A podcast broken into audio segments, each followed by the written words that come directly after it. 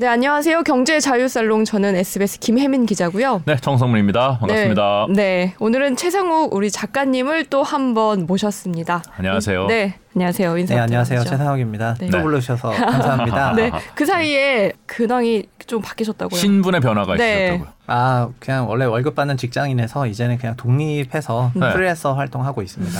혹시 어. 직장인이라서 뭔가 제약이 있었던 게 이제는 완전하게 자유롭게 얘기할 수 있다. 뭐 그럼요. 이제 저는 마음대로 그냥 어. 얘기하고 다니는 아, 생각하시는 자유로운- 대로? 자유로운 신분이 되었습니다. 저희 방송이 훨씬 네. 좋네요. 네. 뭐 어떤 활동 하는지 아? 여전히 어 그냥 이제 인플루언서 활동하고 음. 있는데 뭐 커뮤니티 같은 거 관리하고 네. 음. 그리고 이제 책이라든가 이런 거 내고 강의하고 그런 거 하고 네. 있습니다.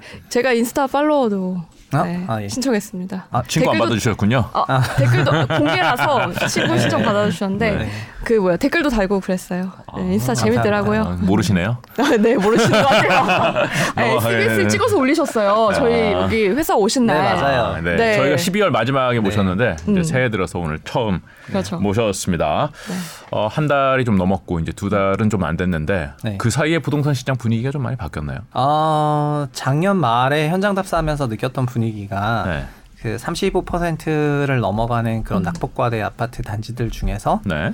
그 반등 실거래가 조금씩 나오고 있기는 했거든요. 음. 그래서 어, 조금 어느 정도 저점을 잡았다고 생각하는 그런 지역들이 조금 있긴 했는데 네. 1월부터는 그런 단지들이 좀 더 많이 나오기 음. 시작을 하면서 음. 뭐 부동산 커뮤니티가 됐던 아니면은 뭐 카카오 그런 오픈톡방이 됐던 네. 이런 데서는 반등이다 이제 막 이런 얘기들을 조금 하시는 것 같고요. 음. 어, 제가 주택 가격을 바라보는 기준이 어, 21년, 22년, 23년에는 확실히 금리와 유동성이 제일 중요하다고 생각을 하고 있는데 네. 저희가 작년에 금리 올라갔던 건 다 아실 거고 음. 그래서 대출도 엄청나게 위축이 되었었어요. 어, 120조 빌리던 나라에서 9조 원을 음. 갚는 나라로 대출이 130조 원이 감소를 해서 음. 저희가 주택 시장으로 돈이 들어가질 못했는데 네. 정부가 작년 9월부터 정책 모기지라는 걸 만들어서 음. 이거를 안심전환 대출에도 쓰고 올해 1월 30일부터는 특례 보금자리론이라고 음. 해서 9억 이하 주택에 대해서 소득 제한 없이 그리고 낮은 금리로 DSR도 안 보고 고정금리로. 네 1주택자도 살 수 있고 네. 그러니까 엄청나게 좋은 옵션으로 이거를 풀었고 이게 1월 30일부터 2월 2일까지 3거래일 만에 어 7조가 빌렸고 이후 9일 동안 9조 빌렸으니까 와. 하루에 5천억씩 지금도 계속 빌리고 있거든요. 음. 이거 예산 정해져 있을 거 아니에요? 예산은 심지어 44조 원이고요. 와. 네. 그러니까는 저희가 어 평균적으로 한 60조에서 80조 원 정도 빌리면은 정상화 레벨이라고 생각을 하는데 코로나 이럴 때는 120조 정도 빌렸으니까 굉장히 많이 빌렸고 네. 작년은 9조를 갚았으니까 완전히 위축이 됐는데 올해는 정책 모기지만 하더라도 꽤 돈이 되는 거예요. 뭐 네. 40조는 일단 빌리겠네요. 네 맞습니다. 네. 그래서 이거가 조기 소진되는 기간이 올해 상반기가 아니겠는가 음. 이렇게 생각을 해서 이런 유동성이 저가 주택에 많이 공급이 되다 보니까 종전보다 거래량이 좀 더 많이 올라오면서 이렇게 반등 실거래가 나오는 지역들이 있는 것 같고요. 그럼 근데 그럼에도 불구하고 뭐 KB 부동산 지수나 네. 부동산원 지수는 왜 이렇게 2월부터 다시 하락률이 높게 기표가 되냐 이렇게 질문을 하면은 어 고가 주택군에서는 하락세가 더 가팔라요. 음. 아 그래요? 네네. 그래서 시가총액이 큰 아파트 단지들의 하락세가 드디어 찍히기 시작을 하고 있는 건데 네. 아. 어, 저가 주택에서는 반등이 일어나니까 저희가 그냥 주식 시장으로 비유하면은 뭐 삼성전자, 하이닉스, LG 에너 솔루션 같은 그런 시총 100조 넘는 100조 가까운 그런 기업들은 이제 훅훅 조정받는데 대장주가 빠지고 소형주가 올라간다. 네, 맞습니다. 음. 근데 이건 특례 보금자리론 때문에 그럴 가능성도 있겠네요. 대출이 안 되니까 그쪽은. 네, 거의 그래서 저는 장, 올해 초에 전망을 할 때 9억 초과 주택에 대해서는 특례론이 없고 음. 시장 금리로 대출을 받아야 되는데 우리나라 가계 대출 동향을 보니까 1월에도 8조 원 순수 상환을 하셨거든요. 네. 그래서 작년은 연간으로 9조 원 상환을 했는데 올해는 1월에만 8조를 상환하는 거를 보고 어, 자산 시장에 대해서 굉장히 보수적으로 나오고 있는데 그런 국면에서도 특례로는 빌리세요. 네. 음. 네, 그래서 그럼 이거 빌려가지고 저거 갚는 수요도 있지 않아요? 예, 그게 작년 통계에서는 그 금액이 40% 정도 됐고요. 그래서 작년에 9월부터 나왔기 때문에 네. 작년 누적으로 8조 5천억 정도를 특례론을 썼는데요. 네. 그 중에서 40%를 종전 민간 대출 상환으로 썼고요. 그쵸. 올해도 어 그래서 이제 주택금융공사 보도자료에 따르면은 어, 너무 신청이 많아서 네. 이제 9일간 9조 정도 신청하니까 너무 신청이 많아가지고 이제 거기서도 보도 자료를 따로 냈는데 어, 신청 목적을 보면은 신청자의 60%는 상환용이다 이렇게 해놨거든요. 네. 네. 그래서 신청자 60%는 상환용인데 제가 생각할 때 금액으로는 한 40%가 상환용일 거라고 생각을 하고 있고 음. 이제 신규로 살 때 더 많이 빌리게 되니까 음. 그래서 그 정도로 생각을 하고 있어서 44조 전체가 순수 증가는 아니지만 그래도 20조 원 이상 순증을 상반기에만 음. 하게 될 가능성이 높아가지고 이게 7억 이하 7억대까지의 주택 매매 가격을 반등 실거래를 만드는 그 원인인 것 같습니다. 네. 음. 왜 7억이에요? 9억. 아 이게 5억 한도예요. 대출 한도 아, LTV 70%인데 아 그렇군요. 예, 70 5억까지 빌릴 수 있으니까 네. 7억 기준 7749여 가지고 음. 4억 9천까지여서 그렇죠. 아 9억짜리 주택도 빌릴 수는 있으나 빌리는 금액이 적어지겠구나. 네, 맞습니다. 네. 음. 그 그렇고 거기서 말하는 9억은 실거래가가 아니고 네. 네 KB 담보가액, 예, 부동산. KB에서 말하는 담보가액인데 뭐 그러다 보니까 이제 담보가액이 좀 낮게 기표가 네. 되면은 어, 빌릴 수 있는 대상 주택도 늘어나고 게다가 1주택 있으신 분도 음. 종전 주택을 3년 이내에 처분하는 조건으로 빌리실 수가 있고 그렇죠. 분양권도 살 수가 있고 음. DSR도 안 보고 음. 아 그래서 이제 장점이 많은데 뭐 웬만하면 다 빌릴 수. 있겠는데요? 그렇죠. 아, 정말 웬만하면 다 빌릴 수 네. 있습니다. 무주택 1주택은. 게다가 이게 대환할 때 수수료도 없죠. 네, 중도상환 수수료가 또 없어요. 특례모기지는 중도상환 수수료도 없으니까 일단 특례모기지 빌려놓고 음. 어 나중에 이거를 다른 시중은행 주담대로 갈 때 중도상환 수수료가 또 없으니까 그런 음. 부분도 장점이고 하여튼 장점이 굉장히 많습니다. 근데 요즘에 시중은행 금리도 다시 3% 후반으로 내려왔거든요. 네. 그러다 보니까 특례 특례보금자리론 처음에 발표했던 작년 12월 10일에는 이게 어, 4% 초반이라고 하니까 다 와 싸다 막 이랬는데 네. 지금은 이제 좀 네. 아 이거 지금 아직도 4%예요? 아, 아니 그건 아닌데 내려오고 있죠, 예, 이것도. 그 이제 기준에서 이제 우대 조항들이 있어서 음. 네. 우대를 최대한 받으면 3%로 받으실 수가 있는데 이제는 시중은행 주담대도 3% 후반을 지향하고 있다 보니까 특례론 더 낮춰달라 네. 음. 이런 요구가 또 되게 많고 네. 소위 다시 이제 3% 네. 초반이나 2% 후반을 가야지 특례 아니냐 뭐 이러면서 요구 사항이 되게 많아요. 그래서 어쨌든 이거를 도입을 하면서 지금 시장에 온기가 도는 것 같습니다. 음. 네. 그러면은 시장의 흐름을 바꾸고 있다 이렇게 볼 수 아. 있나요? 아, 아니요. 저, 저는 제 전체 좀 더 긴 스킴으로 보면은 네. 어, 지난번에 나와서 말씀드렸던 것처럼 우리나라 주택 시장이 21년 그러니까 20년 8월부터 21년 말까지 있었던 1년 반 동안의 그 전세 대란 기간 음. 그리고 코로나 제- 제로화 금리 기간의 그 유동성 팽창 이거가 이제 되돌림되는 기간이라고 생각을 해서 올해 말까지는 역전세가 굉장히 가파르게 일어날 거라고 생각을 하고 네. 그 과정에서 매매 가격도 동반 하락하고 있다고 생각을 하고 있- 음. 있는데 네. 그 전체적인 하락세를 뒤집는 건 아니고 그 안에서 특정 세그먼트 안에 있는 그 주택군들의 음. 그 반등 실 거래를 조금 일으키는 부분이고요. 음. 그리고 이게 여기서 조금 일어났다 하더라도 이게 또 저가 주택이니까 그 정도의 수요가 좀 있는 건데 어느 레벨을 넘어가면 또 수요가 급격히 위축이 되는 부분이 나오다 보니까 전체 시장을 돌려 세우지는 못하고 있습니다. 네. 음. 그 제가 인스타 올리신 것 중에 네. 눈여겨 본 게 하나 있는데 그 네, 지금 보여주실래요? 네. 아, 너무 재밌었어요.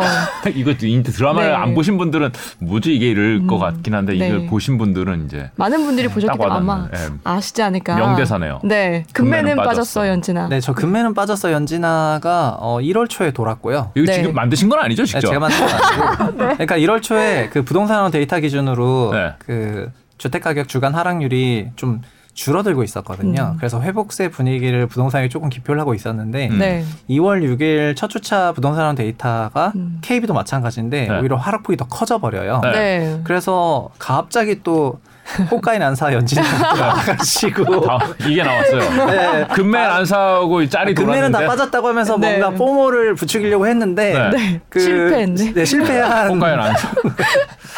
아 이거 그러니까 하락을 기다리는 사람들도 만만치 않은 거예요. 네. 그렇죠. 아, 네. 근데- 지금 보- 그 거기 옆에 설명도 덧붙여 주셨어요. 어쨌든 지금 다시 조금 더 빠지고 있기 때문에 그 첫 번째 나온 짤은 이제 맞지 않는다고 보는 게 맞겠죠. 아, 네. 예. 그, 그렇지만은 아 그러니까 시장 전체로는 확실히 전반적인 하락세는 이어질 걸로 보고 있고요. 네. 그리고 올해 조금 매매 시장에 큰 충격을 줄 키워드가 첫 번째가 역전세였지만 네. 두 번째는 주택임대 사업자 제도라는 이게 말소가 되는데 네, 네. 이것도 큰 이슈 중에 하나이거든요. 네. 그래서 이 두 가지가 아직 여전히 살아있는 상황인데 특례보금자리론을 통해 가지고 저가주택의 이제 온기가 도는 것만으로는 아직 시장 전체 이슈가 해소가 된 건 아닌 것 같고요. 어 그리고 2월 10일에 기재부가 발- 정책 발표를 또 냈는데 어, 이걸로써 저는 기재부의 모든 카드는 다 나왔다고 생각을 하고 아. 있는데 더 이상 나올 게 없다. 예, 거의 9할 이상이 나왔다고 생각을 아, 합니다. 그래요? 근데 네. 이제 나온 거는 다주, 다주택자들에게도 이제 사실상 대출 제한을 모조리 없앴습니다. 음. 그러니까 지금은 이제 DSR을 빼고는 전부 대출을 받을 수 있는 환경이 됐는데 요것도 3월 2일부터 시행을 할 예정이거든요. 네. 그래서 3월 달부터는 다주택자들이 주택수가 몇 채이든지 간에 음. 어, LTV 60% 그리고 DSR 한도만 충족이 된다면은 대출을 빌릴 수 있게 열어줬어요. 그래서 음. 종전에는 지금까지는 무주택하고 최대 1주택을 네. 중심으로 특례 보금자리 론도 1주택까지잖아요. 그렇죠. 이걸 대상으로 좀 열어줬는데 이제는 다주택한테도 완전 열어줬기 음. 때문에 음. 아마 3월 달 정도에 보여지는 그런 환경이 음. 아마 금융 조건 완화로 보여줄 수 있는 최대치가 아닐까 이렇게 생각을 하고 음. 그 다음부터는 아까 서두에 말씀드렸던 그 역전세 환경이라던가 음. 주택임대사업자 제도 일몰 같은 그런 환경을 이제 맞닥뜨려 대다 보니까 이제 뒤에 쓸 카드가 조금 없어지지 않았나 이렇게 생각을 하고 있습니다. 음. 뒤에 쓸 카드가 없다는 거는 그러니까 좀 시장이 위축되면은 부양책이라든가 방어책을 음. 내게 되는데 네. 어, 지금은 사실은 이런 정부가 스탠스를 바꾸게 된 기조는 작년 9월에 미분양이 늘면서였거든요. 네. 어, 미분양이 늘고 분양과 관련해서 PF 문제가 조금 부각이 되고 음. 이게 금융기관 리스크로 커지고 경제 문제로 퍼질 거라고 생각을 해서 미분양 대책들을 내고 있는데 이 미분양 대책들은 기본적으로 분양이 안 된 거니까 분양가가 낮아지거나 아니면 수요가 올라가야 되는데 그 올라가는 그 수요 부분을 뭐 대출 그 DSR 풀어주는 이런 것들도 다 수요를 높이려고 이제 이런 작업들을 하고 있거든요. 음. 근데 어느 정도는 또 시장에 자정 작용이라는 게 있지 않습니까? 근데 지금은 어떤 스탠스냐면은 미분양이 도저히 늘어서는 안 되고 이제 조금이라도 늘어나면은 이제 한국 경제가 큰일이 나고 음. 그래서 굉장히 그 약간 예민한 듯한 어 일이 커지면 안 되니까 지금 정책을 막 그 쏟아내면서 이거를 방어하려는 그런 스탠스가 좀 많이 느껴지긴 하거든요. 아, 그러니까 관심은 음. 부동산 시장의 침체 뭐 이래서 뭐 역전세나 이런 것도 관심이 있지만 지금 네. 그보다 더 우선시되는 것은 미분양이다. 네, 기재부 주도는 아무래도 금융기관을 관리 감독을 하니까요. 네. 네. 금융기관의 부실화가 문제가 될 수 있다고 생각해서 음. 미분양이 3만 2천에서 4만으로 튀었던 22년 9월부터 대책 발표를 냈고 그래서 초기에는 청약 대상자를 늘려줬고요. 네. 그러니까 실거주자만 받게 하니까 좀 어렵다. 음. 그래서 무주택 가구뿐만 아니라 1주택, 다주택도 청약을 받자. 음. 네. 그리고 막 이런 여러 가지 대책들도 냈고 나중엔 투자 수요도 들어와야 되니까 분양권 전매까지 다 허용하는 쪽으로 갔었는데요. 네. 근데 결국에는 미분양 주택들 완화하기 위해서 금융 규제들도 일제히 다 푼 거고요.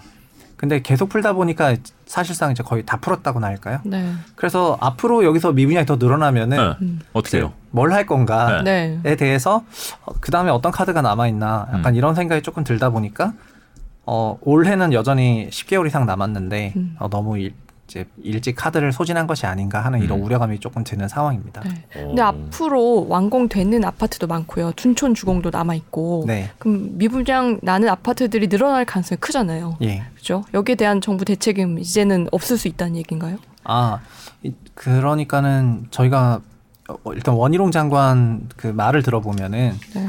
어, 그분은 20년간 미분양의 장기 평균 숫자를 6만 8천으로 제시를 했었고 이거를 마치 레드라인처럼 그어놨었거든요. 네. 이게 넘어가면은 조금 위험해진다. 근데 이- 12월 달에 넘어버렸어요. 네.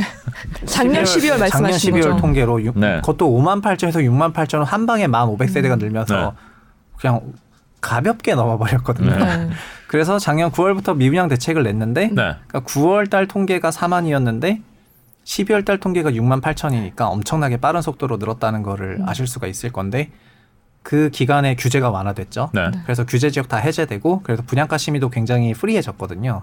그래서 분양 가격이 더 올라가니까 미분양이 더 늘어나고 있습니다. 이 미분양의 역설로. 그래서 이런 것 때문에 더 늘고 있- 있고 다만 중공 미분양이 음. 7,500세대 정도 되는데요. 전체 미분양의 한 이제 11% 정도가 중공 미분양인데 이게 7,500 세대니까 아직 많지 않아서 음. 과거에 금융위기 이후에 좀 위험할 때 보니까 이게 몇만 세대 정도 되던데 중공 후비 분양이 네, 이거는 지금 우리는 만 세대는 안 되니까 뭐 괜찮을 것 같다 이렇게 하시는 것 같습니다. 6만 세대 뭐 미분양 얘기하더니 이제 기준을 좀 바꾸시는 거네요. 아, 중공 미분양 왜냐하면 네. 중공 미분양은 2년 후에 좀 많아지거든요. 네. 중공 아. 돼야지. 한발 물러서는 듯한 약간 2년이 느낌인데요. 남았기 때문에. 네. 아, 네, 그래서 네. 제가 느꼈을 때는 어, 중공 미분양 만약에 이 미분양 기조 속에서 주택 시장이 돌아서지 못하면은 중공 미분양도 늘어 늘어 나요. 이거는 그냥 거의 그러겠죠, 예. 네, 답이 정해진 결과예요. 네. 그래서 주택 시장을 돌려 세울 건지 네. 아니면은 어, 미분양도 결국 시장의 자정작용의 연장선에 있으니까 네. 뭐 정말 아주 커지지만 않도록 약간 연착륙을 유도할 건지 음. 이런 선택지를 해야지 되는데요. 음. 네. 분기마다 뭐 사업장 한 세 개씩 문 닫게 한다든지 네, 현재 뭐. 정부는 어, 미분양에 대해서 매우 예민하게 음. 더 이상 늘어서 안 된다라고 하면서 거의 전방위적인 그 완화책을 쏟고 있거든요. 네. 그래서 그런 부분이 나중에 여기서 예를 들면 미분양 10만 호 되면은 정말 뭐 그 소위 정부가 집 다 사주려나 막 이런 사람들을 생각이 나오고 있는 이유가 네, 네, 네. 이제 지금 어, 미분양 관련된 대책들이 너무 많이 나오다 보니까 네. 어, 나중에는 이제 정부가 사주는 수준의 그런 음. 엄청난 대책이 나올 거라고 생각들을 하고 있고 그래서 이게 진짜 맞나 이런 생각들을 하고 계신 것 같습니다. 그렇죠. 그럴 수는 없을 거 아니에요. 정부가 그걸 어떻게 사요? 아 그래서 정부가 아 그래서 원래 이거랑 무관하게 네. LH가 그 임대주택을 민간 임대주택 매입 임대주택이라 해가지고 네, 네. 민간에게 사들이는 이런 것들이 조금 있었는데 어 그거에 대해서 또 이번에 선을 좀 그었지 않습니까? 네, 네. 민간의 미분양 주택을 매입 임대 주택이라고 해가지고 너무 고가에 사지 말아라. 그 다음에 어, 시장의 자정작용을 조금 맡겨서 분양가가 낮, 낮아지는 게 맞지 않냐 이렇게 네. 얘기하면서 조금 선을 그은 것 같고요. 음. 그래서 그런 얘기들이 그러니까 벌써부터 나오는 게 음. 미분양 대책을 9할 이상 냈고 음. 그런데도 계속 늘어나고 음. 그러니까 조금 이제 이 정도 되면 더 이상 대책이 아니라 정부가 아예 그냥 다 사줘야 되고 그러면 사준다고 하면은 뭔가 주택 공급하는 쪽에서는 모럴 문제가 조금 생길 것 같고 이제 지금 돌아가는 분위기가 그래서 어 수치 대비해서 나오는 대책들은 마치 거의 이제 위기 클라이막스 수준에 왔을 때 나온 아. 대책들이 나오는 것 같아요. 음. 그렇군요. 네. 이거 뭐 선제적 대응이라고 얘기할 수도 있겠네요. 아, 네. 그 매우 빠른 선제적 대응 저희가 어 대책이니까 뭐 음. 말 그대로 대응인데 음. 보통 문제가 심각해지면 되는데 음. 지금은 이제 약간 머리카락만 보이면 어 아. 하고 막 놀래가지고. 네, 음. 쏟아내고 오히려 더 불안하네요. 어. 말씀 듣다 보니까 아닌가요? 아, 아 그래서 이런 이런 이런 정도도 저희가 지금 소화할 수 없는 체력이냐 음. 이런 얘기들이 조금 나오는 거죠. 아, 시장의. 상황이 예. 정부가 이렇게 밀어주는데도 이게 소화가 안 되는구나. 네. 네. 음. 그리고 사실 미분양 통계라는 것도 어, 미분양 통계 의무 공개라기보다는 결국에는 이제 사업 주체가 공개하는 거를 그냥 받아들이고 있는데 그래서 실제로는 과소 계상 됐을 가능성이 조금 높긴 하고 그리고 주택 미분양이다 보니까 아파트일 같은 그런 오피스텔 미분양도 잡히지도 않거든요. 아. 네, 그래서 사실은 이제 과소하게 계상되어 있는 부분이 있죠. 네. 음, 그럼 시장을 돌려세우 뭐 이렇게 아까 정책 모기지라든지 이런 것 때문에 시장의 분위기가 뒤집히겠다 뭐 이런 얘기를 하기에는 좀 너무 이런 상황들이 미분양이라 이런 거 상황들이 아직은 시기상조라고 봐야 아. 되네요. 네, 저는 시기상조라고 생각을 하고 있습니다. 음. 그리고 올해는 아무래도 그 전세 가격이 하향 조정되는 부분이 좀 크다 보니까 음. 그리고 이제 근본적으로 이게 주택 가격 레벨 자체가 어, 좀 낮았으면은 이 정도의 대책이 나오면은 돌아설 법도 한데 음. 현재는 주택 가격 레벨이 어, 역대 최고로 높은 수준이고 이거 뭐 소득 대비로도 높고 국가 전체 GDP 대비로도 높고 네. 우리나라 그냥 한국 역사 전체로 현재가 가장 높은 레벨이어가지고 음.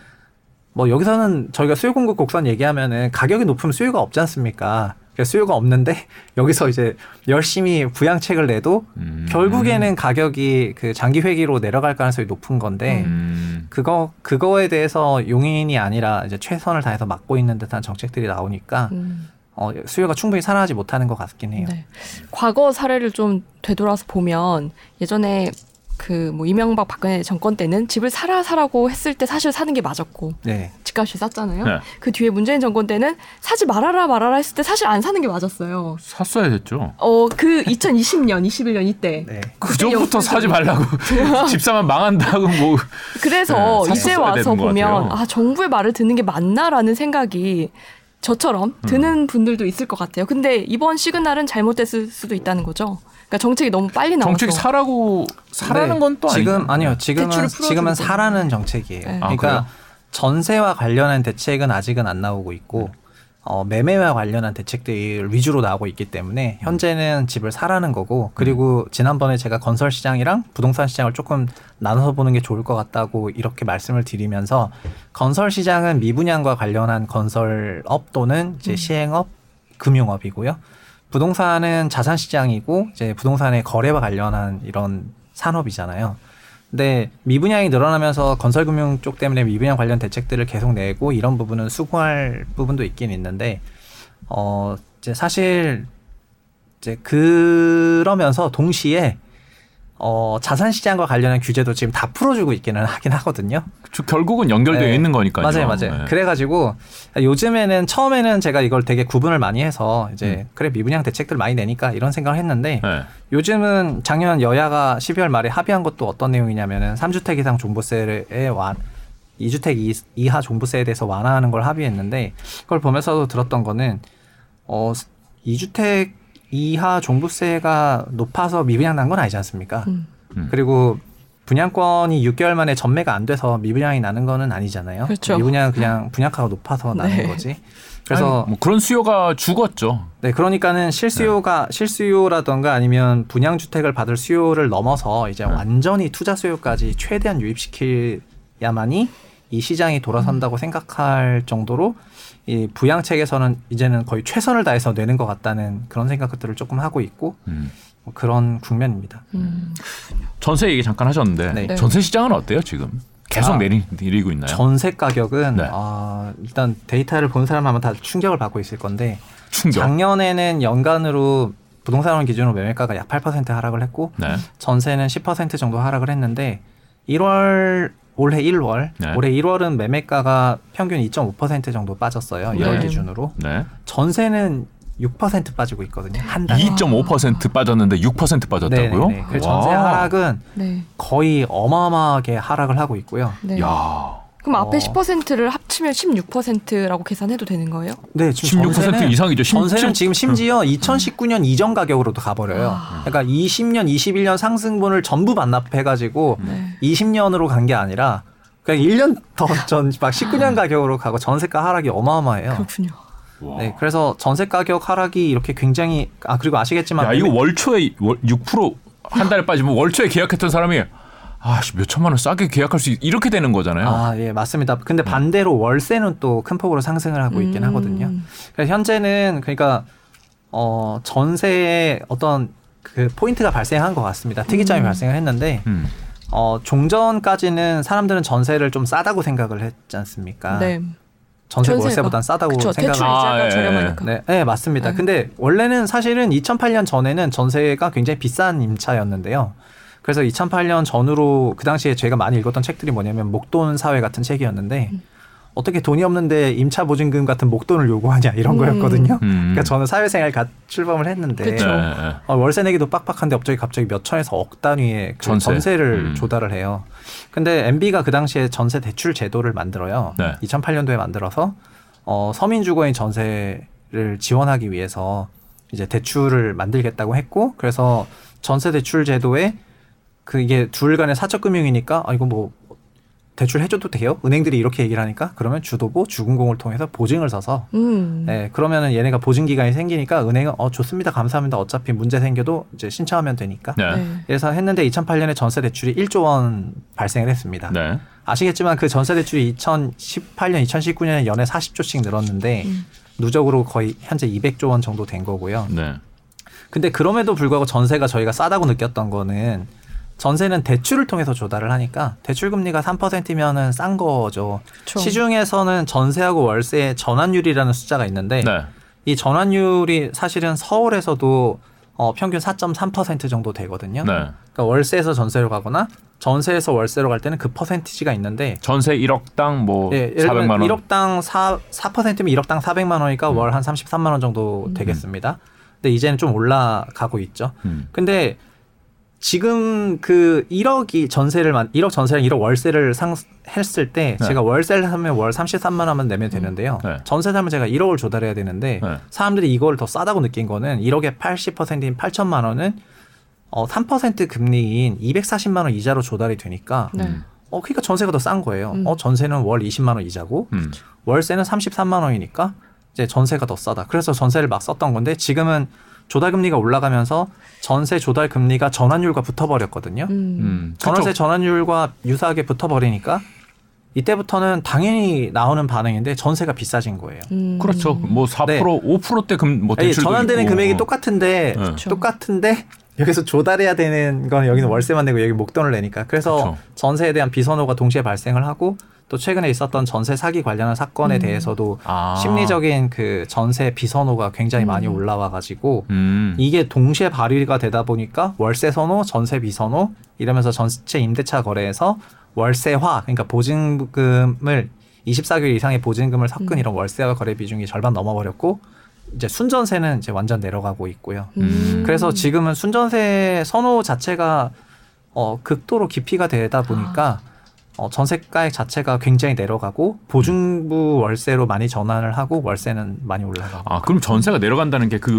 일부 전 그러니까 반전세 소위 말하는 네. 반전세 일부 월세로 내고 보증금이 그래도 뭐 월세라고 하기에는 좀 큰 금액 잡히는 게 전세로 잡혀서 혹시 전세가 빠르게 내려간다고 잡히는 통계에 잡히는 건 아닌가요? 아 아니요 저희가 전세라고 말하려면은 네. 어, 20년 이상의 보증금이 디파짓돼야 전세라 해요. 음. 그러니까 월세 기준 곱하기 240개월. 음. 이거를 그래서 어 그러니까 20년 이상의 그 플러스 월세 얼마가 있어도 얘는 보증금 규모가 전세라고 하는 거고요. 네. 음. 근데 그렇지 않고 그 중간은 준전세, 이제 준월세, 순월세, 그다음에 음. 뭐 순전세 이렇게 음. 보거든요. 네. 네. 그래서 전세는 저희가 말하는 전세가 맞는데요. 음, 음. 지금은 이제 보증부 월세 거래가 많아졌습니다. 그러니까 20년 이하, 24개월 이상의 음. 보증금을 걸어놓고 월세 얼마 하는. 그래서 이 음. 이쪽 숫자는 좀 빠르게 올라가고 있고요. 그러니까 이쪽 월세는 보증부 월세는 수, 네. 숫자 전체 숫자도 거래 수- 건수도 많고 금액도 올라가고 있고 네 맞습니다. 전세는 숫자도 줄고 금액도 네. 내려가고 있고 네, 음. 전세 숫자 줄어드는 건 정말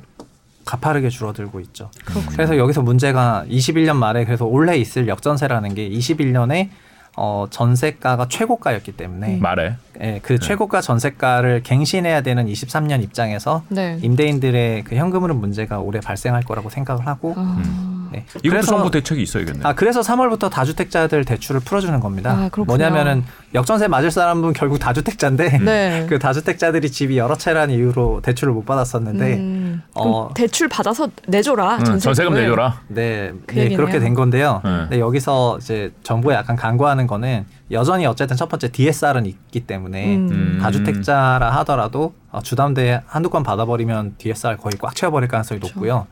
두 번째는 어, 매매가액이 내려오면서 종전 전세가액의 LTV가 너무 높아져 버려가지고 네.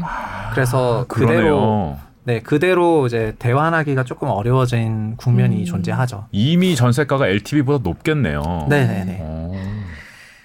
그러면 전세금을 못 돌려주는 집주인들이 나타날 가능성이 아직도 노- 높은 상황이군요. 네. 그렇죠. 어, 저는 이제 종종 이제 민간 레벨에서는 이런 돈들을 잘 제대로 돌려받지 못하는 케이스들이 많은 것 같고, 음. 그래서 일각에서는 임대인들이 이제 임차인에게 임대 보증금을 못 돌려주면서 음. 그냥 그 차액에 대한 이자 비용을 내는 경우도 네. 많이 있고, 그럼 뭐라 그래요? 역월세라 아, 그래요? 이거를 이제 역월세라 그래서 네. 이제 많이 내는 경우도 있고 네. 그리고 제가 21년에 봤었던 그런 케이스들도 그런 거였는데 전세 끼고 집을 샀는데 고가 전세를 못 구해서 네. 22년부터 꺾였으니까 전세가요. 그래서 매매 계약은 다 체결했는데 잔금을 못 준 거죠 매수자가. 네. 그래서 매도자가 그럼 뭐 계약 파기하고 이제 뭐 이렇게 하겠냐 하면은 이 사람은 계약 파기하면 계약금 10% 날라가니까. 아, 그래서 미지급 잔금에 대한 이자를 드리겠다 이러면서 음. 음. 어, 막 이렇게 전세 잔금에 대해서 이자를 계속 주는 게 있었거든요. 그래서 이런 것들이 이제 어차피 둘 간의 사적 금융이니까 서로 합의하면은 되는 부분이기는 한데 음. 어, 지금 시장 분위기에서는 임차인들은 어, 좀 지난 2년 동안 고생했지 않습니까? 네. 네. 그래서 어, 상대에게 뭔가 손속에 과연 인정이 있을까 네. 이런 걸 생각을 했을 어. 때 어, 뭔가 이제 뭔가 받아내야겠다는 생각이 있다는 거죠. 네, 그 고생하신 게 있으니까. 그래서 네. 이제 좀 임대인의 편익을 이제 과- 그렇게 음. 막 열심히 봐주지는 않을 가능성이 높아 보인다 이렇게 생각하고 있습니다. 경매가 늘어나겠다. 어.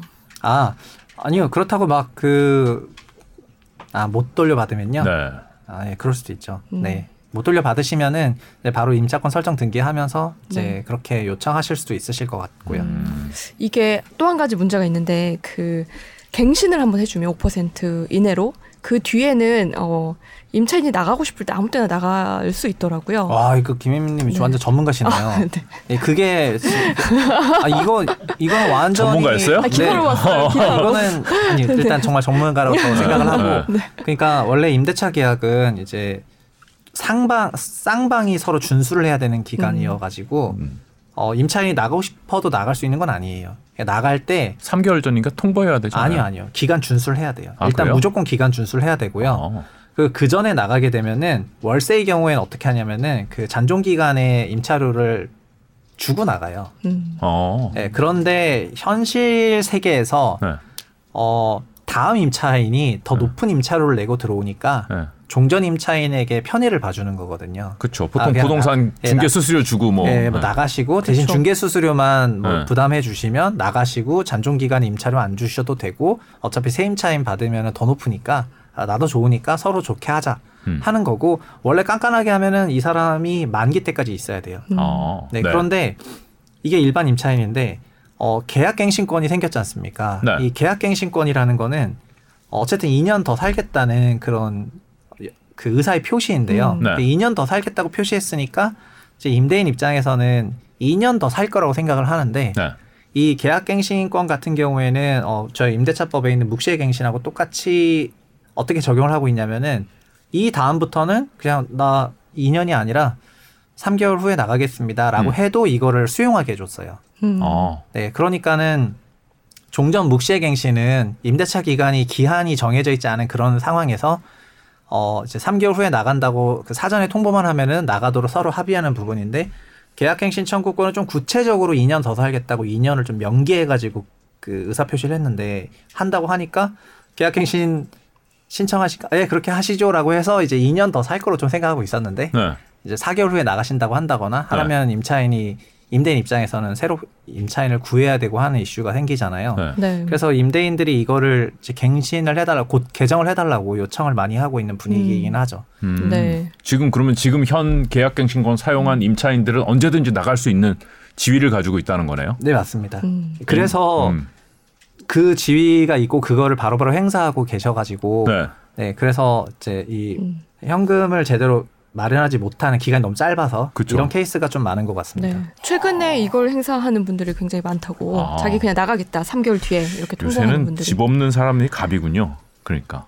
아 어차피 서로 계약 사항에 있는 건데 제가 볼때 어. 이거는 그러니까 뭐 그런 걸 떠나가지고 음. 상식에 기반한다면은 갱신 청구권을 행사하는 경우에는 그 임대차 기간을 준수하는 게 맞을 것 같습니다. 이거는 아, 법이 법이 지금 잘못. 네, 이거는 이제 좀 전문가 회의를 있다. 해보면은 음. 어 그러니까 계약 갱신권을 통해서 임차 기간에 이, 이 플러스 2년을 보장하겠다는 그 취지가 네. 음, 음. 그 취지라는 게 결국에는 상호 준수하는 그런 게 조금 있는 건데 어 그거가 아마 처, 개정 하는 과정에서 좀 빠지지 않았나 이렇게 생각을 네. 해봅니다. 그 당시에는 사실 집값이 무섭게 오르고 있었기 때문에 그쵸. 아, 누가 나갈까라고 생각했는데 네, 반대의 상황이 되니까 그쵸, 다들 그쵸. 나가는 거죠. 네. 뭐 옛날에는 오래 살고 싶었는데 갑자기 오래 안 살고 싶어지더라고요. 네. 그래서 지금은 임대인들도 이거를 지키기 위해 가지고 네. 계약갱신 청구권이 아니라 어, 아. 예를 들면 신규 계약을 하시죠 하면서 아. 2년을 이제 계약을 하려고 노력을 하죠. 음. 그렇군요. 네네. 근데 그걸 안 들어줄 것 같은데요, 임차인이? 아, 내가 그러니까 왜? 나, 낮춰서 가액을 낮춰가지고 아, 전세 가액을 네. 낮춰줄 테니까 예, 신규 예. 계약을 하자. 어차피 계약갱신 청구권은 5% 이내로 올리면서 2년 더 사는 건데 네. 지금은 임대인 입장에서는 음. 이제 임차료 5% 올리고 2년 더 살고 이 이슈가 아니라 이분이 이제 2년 안에 언제 나갈지 모르겠다는 음. 거여 가지고 그 이 관리가 있, 입장이 바뀌었네요, 위험합니다. 정말. 네. 집값. 집값 오르면은 세입자들이 불안하고 집값 내리면은 집주인이 불안하고 그렇죠. 불안의 시대를 살고 있습니다. 네. 집살 타이밍은 아직 멀었다는 말씀으로 들리네요.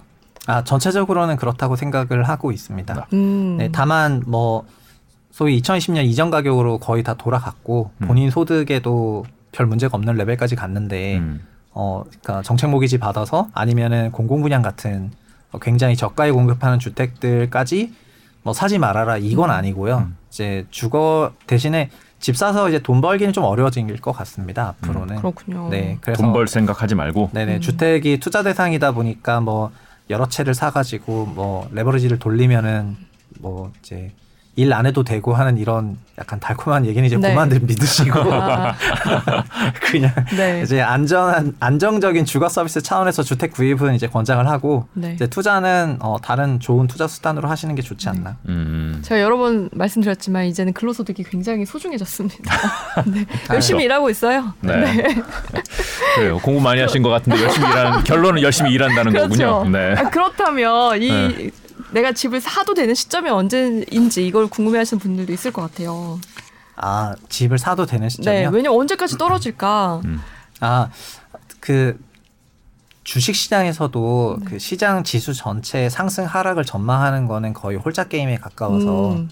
아, 그래서 많은 사람들이 그 방향성을 가지고 이제 추세 추종 저- 전략을 많이 하거든요. 음. 네. 오, 오르고 있으면 사라고 하고 네, 내리고 있으면 내리라고 하고. 이렇게 하지 말라고 하고. 네 맞습니다. 네. 그래서 어 그리고 주, 주택 시장에는 반대로 어, 주식 시장에는 조금 있는데 주택 시장에는 없는 게 어, 주택이 좀 싼지 비싼지에 대한 음. 어떤 간략한 기준이 있어야 되는데 어, 이- 아직 주택 시장에 그런 게 조금 없는 것 같아요. 음. 그래서 주식도 사실은 이익에다가 어떤 배수를 곱해서 적정가를 산정하는 거랑 유사하게 주택도 임차료에다가 적정 배수를 곱하면은 적당한 주택 가치가 나온다고 생각하기 음. 때문에 네. 어, 집을 이제 사시려고 생각하시면은 제가 드리고 싶은 얘기는 어, 막 입지 환경이랑 상품 환경 같은 거를 되게 꼼꼼히 보시는데 결국 입지와 상품이라는 주거 서비스에 대한 저희가 비용은 임차료로 내거든요. 음, 그렇죠. 월세나 전세. 그렇죠. 그래서 월세 가격하고 전세 가격의 추세를 좀 꾸준히 보시고 더 음. 중요한 부분은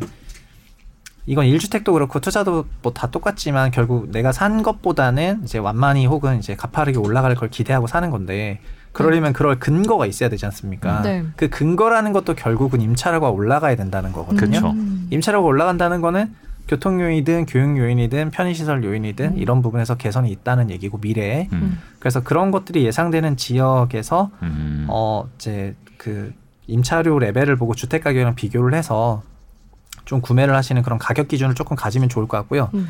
그리고 그런데도 불구하고 나는 가격 계산 잘 못하겠고 네. 타이밍을 봐야겠다. 뭐, 뭐 이제 음. 나는 자신 있어. 뭐 이렇게 음. 하시는 분 같은 경우에는 어, 타이밍이라는 거는 저는 가계 대출 데이터가 굉장히 잘 알려준다고 음. 생각을 해요. 네. 어, 실제로 우리나라 가계의 주택 가격 그 대출 통계하고 음. 그다음에 주택 가격 지표 간의 상관성은 너무나 높거든요. 음. 그래서 그림을 하나 보여드리면은 네, 네. 이 회색 막대가 네. 네. 그 연도별 가계대출 순증액을 얘기하는 거고 단위는 조원이고요. 네. 음. 그리고 빨간색 실선은 연간 주택 가격 상승률인데 거의 비슷하네요. 네. 아, 네. 그래서 실제 2001년, 2년에 대출 순증액이 굉장히 높았고 이때 주택 가격 상승률이 연 30%가 넘었다가 2003년 카드 대란 사태 때 대출이 급감하면서 주택 가격 상승률이 이제 0%대로 2003, 4년에 내려왔었던 때가 있었고 음. 다시 5년, 6년 이제 노무현 정부의 말기 때 대출이 다시 60조 원으로 순증하면서 이제 주택가 상- 상승률이 굉장히 높았었거든요. 그리고 장기간에 걸쳐서 주택가의 횡보를 했고 이 기간에는 60조가 계속 유지가 됐어요. 그러니까 대출 증가율이 없었던 거죠. 음. 대출 증가율이 거의 0%대로 나오니까 주택 가격 상승률도 거의 0%대에서 장기간 이제 회, 횡보를 하다가 네. 2015년에 113조 원으로 큰 폭으로 증가를 했는데 저때 724 부동산 대책 최경환 부총리의 빚내서 집사라는 음. 이제 그 대책이 있었던 연도 다음 연도고 그래서 15, 16, 17년을 거치면서 다시 상승률이 높아졌고 네. 20년, 21년 코로나 거치면서 다시 상승률이 높아졌다가 작년에 구조를 처음으로 상환을 한 거고요. 음. 네. 맨 밑에 있는 거가 아랫 방향이어서 못 보시는 분이 가끔 계신데 그렇죠. 네 저게 밑으로 갚은 거군요. 네. 갚은 거. 맞아요. 저게 통계 역사상 처음이에요. 아. 네, 우리나라 가계가 빚을 갚은 거죠, 드디어. 네.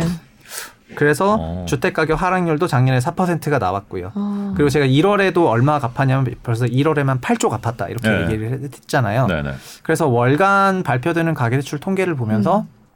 자기뿐만 아니라 어, 시장 전체가 어떻게 생각하는지를 이 대출 데이터를 음. 보시면 아실 수가 있어서 음. 타이밍은 요걸로 잡으시는 거를 추천을 드리겠습니다. 음. 다른 사람들이 집 살 때 사자 이렇게 해석을 할 수 있겠네요. 네, 그거는 네. 어, 어떤 한 명이 네. 그 사자고 주장해서 되는 게 아니라 네.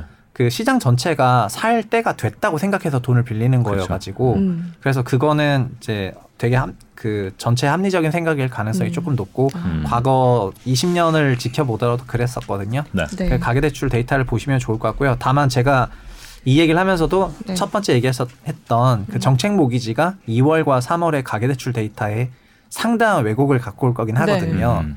네, 그래서 그게 아니고 아. 음. 시중 민간은행 대출이 늘었을 때 네. 그때가 그 괜찮은 타이밍이 아. 아니겠는가라고 생각을 하고 있습니다. 맞아요. 네. 2, 3월은 대출이 조금 소폭 늘어날 수도 있겠네요. 많이 늘어날 것 같습니다. 정책 많이. 모기지를 44조를 네. 쟁여놓고선 지금 막 빌려주고 있으니까요. 네, 거의 한 달에 15조에서 음. 20조씩 그거를 대출을 쓰니까 음. 상환을 고려하더라도 한 10조는 늘 것 같아가지고 음. 네. 그래요. 리츠 이거 얘기해볼까요? 네, 리츠, 예, 리츠 네. 아파트 얘기 좀 해주시죠. 음. 이거 처음 듣는 건데요, 저는. 직접 가보셨다고요? 아 예. 리치 아파트가 네. 있어요. 네, 제가 2014년에 박근혜 정부 때 네. 민간 임대주택에 관한 특별법을 제정을 하고 이제 그 당시 그 이름을 뉴스테이라고 하면서 네.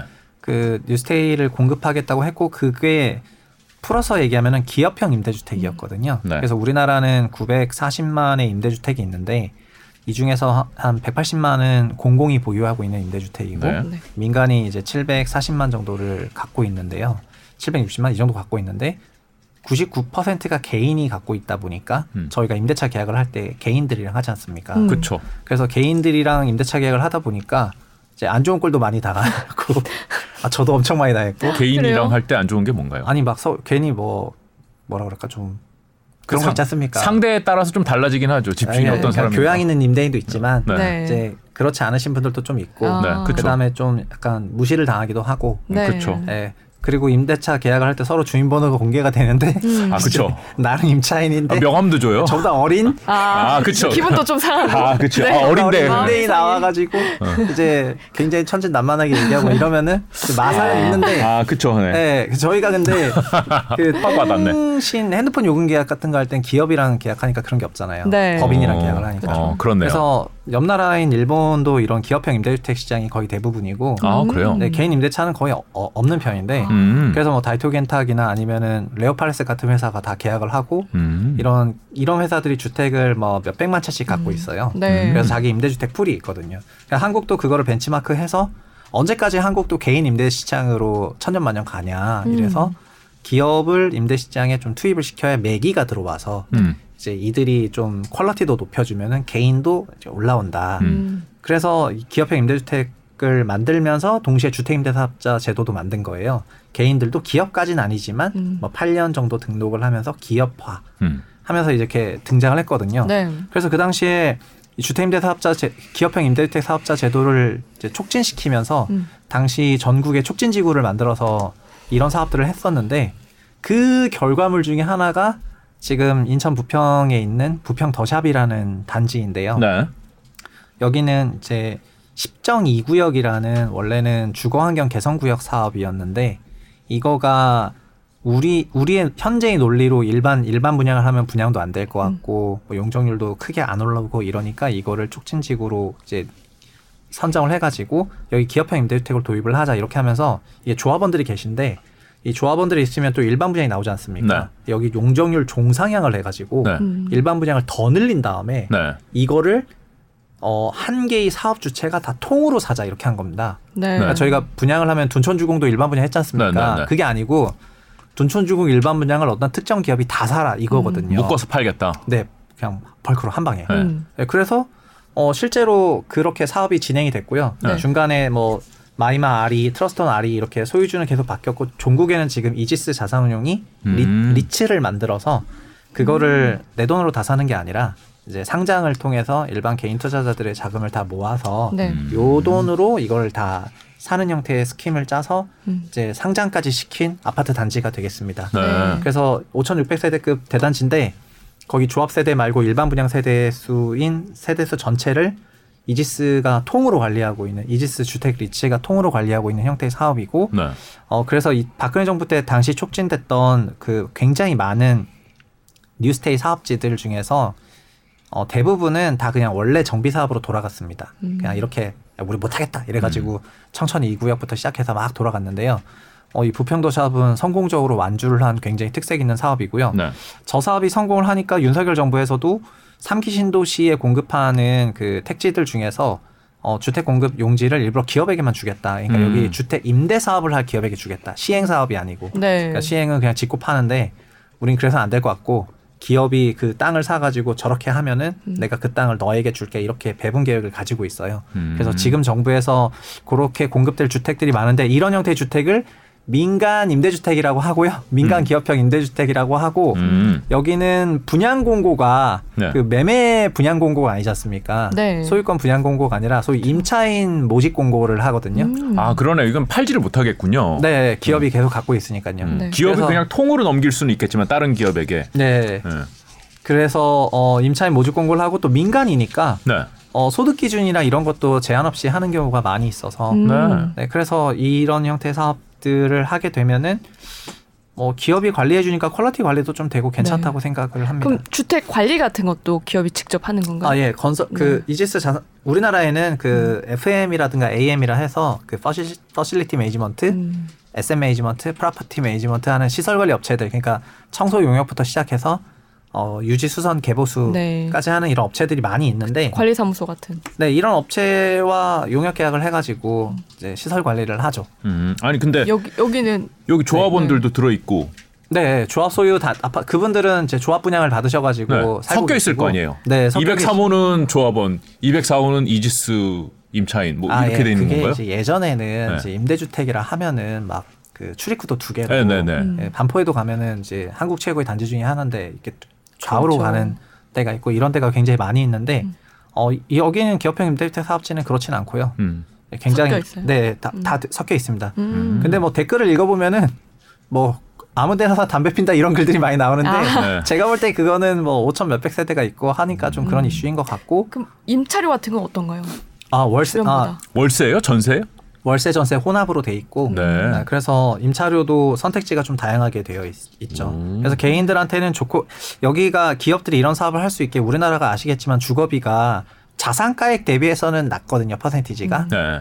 그러다 보니까는 여기도 일반 기업이 대출을 받으면서 들어오면은 수익성이 안 나서 음. 어, 그래서 종상향을 해준 거고요. 음. 그리고 매매 가격도 당시 기준으로 이제 너무 낮은 가격에 매매를 해서 어, 여기도 이제스 주택 리츠에서 여의도에 그 리츠가 상장을 하니까 여의도에 네. 있는 건설 부동산 애널리스트들 대상으로 설명회도 했고 저도 여기에 이제 수차례 참여를 해가지고 설명을 받고 질문도 했었었는데 음. 결국에는 운용에선 자기네도 돈이 잘 안 남는다. 음. 어 나중에 뭐 팔면은 그때 네. 좀 집값이 비- 올라갔으면은 우리가 좀 벌지 않겠냐 그래서 소위 헤비테일이라고 뒤에가 무거운 수익 방식을 음. 제안을 했거든요. 네. 그래서 헤비테일 결국은 우리랑 똑같네. 네?